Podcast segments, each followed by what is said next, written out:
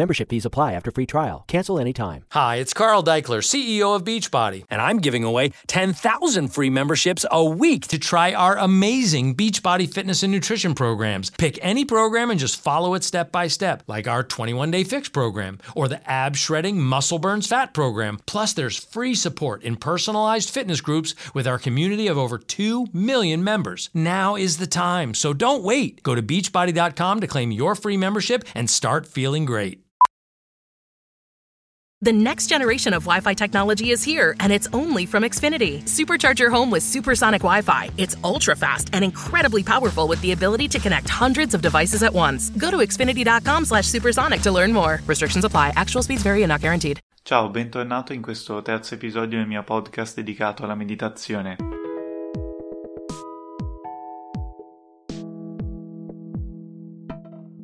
Io sono Paolo e finora ci siamo occupati di portare l'attenzione su quelli che erano i benefici a livello eh, neurologico, neuroplastico, eh, chiamateli come volete, o anche a livello emotivo di questa pratica. Poi magari più avanti parleremo anche di quali sono i benefici a livello corporeo. Però oggi, visto che è iniziato un nuovo anno e che è iniziata soprattutto la sessione per molti di voi, cerchiamo di parlare di come imparare la meditazione, di quali sono i migliori strumenti per iniziare. Ovviamente mi avvarò unicamente della mia esperienza personale, pertanto sono consigli che magari valgono per me e non per voi, però può essere utile o spero anche interessante condividere quella che è stata la mia esperienza per magari creare un po' più di contatto tra me e te che stai ascoltando il podcast e quindi far capire anche quanto sia facile in realtà iniziare a prendere questa abitudine. La mia esperienza con la meditazione è iniziata poco tempo fa, in realtà. È iniziata nell'aprile scorso 2020, in cui come sappiamo l'epidemia di coronavirus ci ha costretti in casa e confrontandomi con alcuni miei amici, in generale eh, i media, eccetera,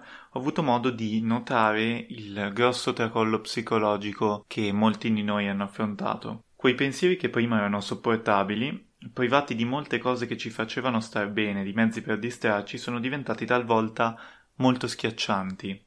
Io nella mia vita non ho mai sofferto d'ansia, o almeno prima della quarantena mai. Beh, sì, certo c'era l'ansia della scuola, c'era l'ansia dell'inizio dell'università, del test di medicina, di tutto quello che volete, però, insomma, tutte delle ansie che ritenevo ragionevoli, no?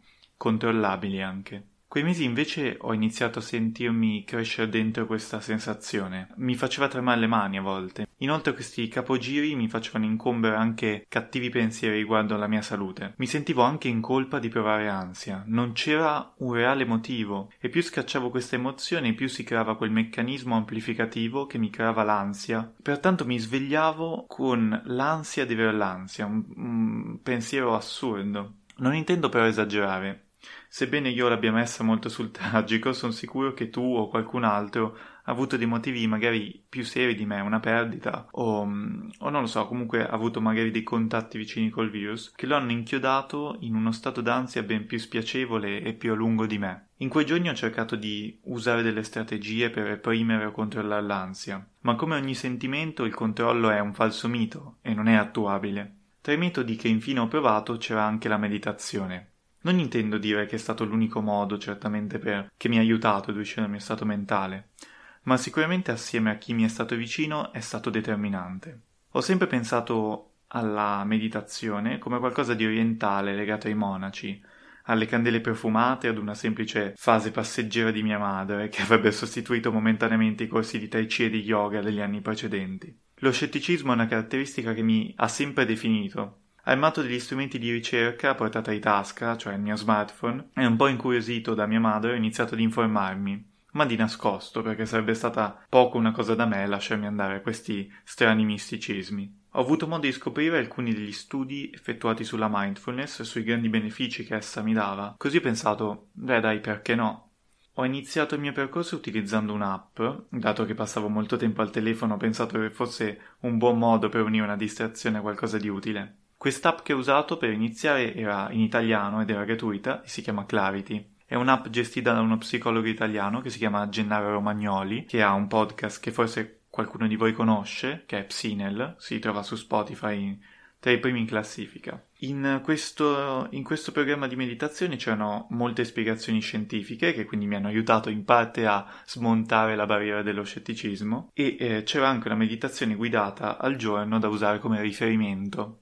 Ebbene, eh, ho fallito. Sono andato avanti una settimana finché ho perso la costanza, che è l'aspetto fondamentale quando si inizia qualcosa di nuovo, e soprattutto è l'aspetto fondamentale per creare un'abitudine e soprattutto per raccogliere anche i benefici che si hanno col tempo. Ovviamente i benefici della meditazione non insorgono subito, ma anzi sono dei benefici che insorgono molto tardivamente. In seguito ad altri travagli ho riprovato. Ho cercato di meditare anche solo 10 minuti al giorno, anche se non avevo voglia, e dopo un po' mi è nata questa abitudine e ho iniziato ad accorgermi del lento cambio di prospettiva che stava nascendo poco alla volta.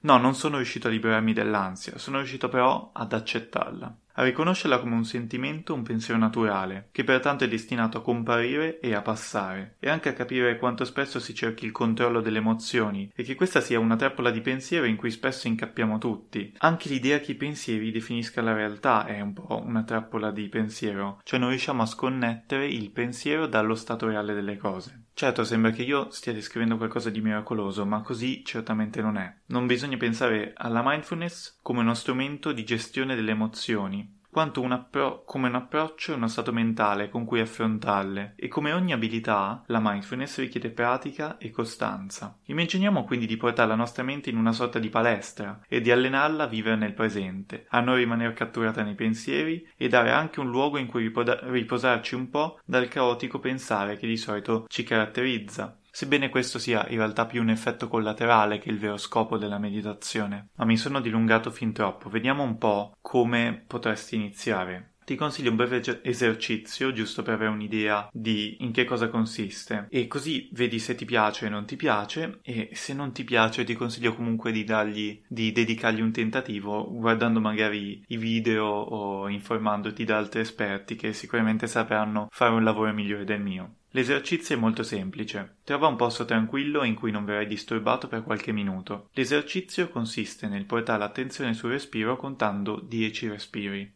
Concentrati sulla sensazione dell'aria che entra nelle narici, che scende nei polmoni, la sensazione di espansione del petto e il sollevamento del torace. Concentrati anche sull'aria che esce e il rilassamento della tensione sulla cassa toracica. Capiterà molto facilmente che facendo questo sorgano dei pensieri e che questi catturino la tua attenzione, che tu ti metta a inseguirli. Quando ti accorgi di esserti distratto, torna a contare i respiri dal numero che ti ricordi. Quello che stiamo facendo è allenare la nostra capacità a non rimanere catturati nei pensieri e portare di nuovo la mente al presente usando come ancora la sensazione del respiro. Se ti distrai non dovrai restare catturato in pensieri del tipo Ecco, vedi, non sono capace. Se ti capita di pensarlo, nota questo giudizio per quello che è, ossia un altro pensiero, e riporta l'attenzione senza giudicarti sul torace in espansione e in rilassamento. Ti consiglio di fare questo breve esercizio quando hai tempo, magari appena sveglio, durante la pausa pranzo o subito prima di andare a dormire. Se ti piace particolarmente potresti anche mettere un timer e continuarlo per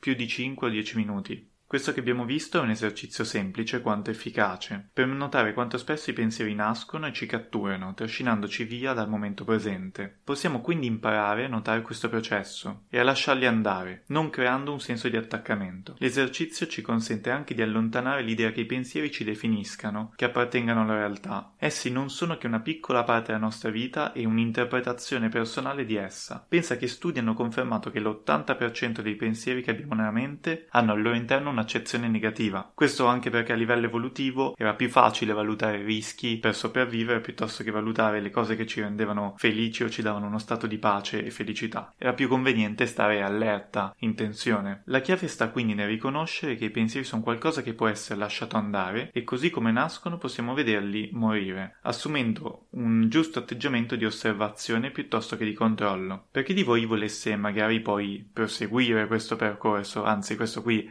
è un esercizio che vi consiglio di praticare giusto qualche giorno, e vi lascio qualche consiglio per approfondire. Se vi piace leggere ci sono migliaia di libri, uno di questi è Mindfulness per principianti di John Kabat-Zinn, ma anche Qui e Ora di Ronald Daniel Siegel, più con un approccio quotidiano. Un altro libro interessante è La meditazione come medicina di John Kabat-Zinn in collaborazione con il Dalai Lama, che tratta un po' di più l'aspetto terapeutico, diciamo. Ci sono comunque moltissimi libri diversi con cui iniziare, quindi sicuramente c'è il libro che va a genio per te. Io personalmente per ridurre l'attrito di iniziare consiglio però di avvalersi di strumenti meno impegnativi, come ad esempio alcune app. La mia preferita, non sono pagato, è Headspace. Headspace è una piattaforma molto famosa, la più utilizzata al mondo. Propone moltissime meditazioni guidate e non, è un servizio a pagamento in inglese, io ve lo dico, Comunque vi consiglio di provare le meditazioni di prova, quelle gratuite, insomma. Un'altra cosa che vi consiglio caldamente, perché la sto vedendo, è la serie di Netflix realizzata da Headspace. È una serie animata che mi sembra abbia 8 episodi da 20 minuti, in cui il founder di Headspace vi guiderà un po' nel mondo della meditazione, dandovi consigli utili per iniziare e proponendovi delle pratiche guidate. È molto ben fatta, io ve lo consiglio.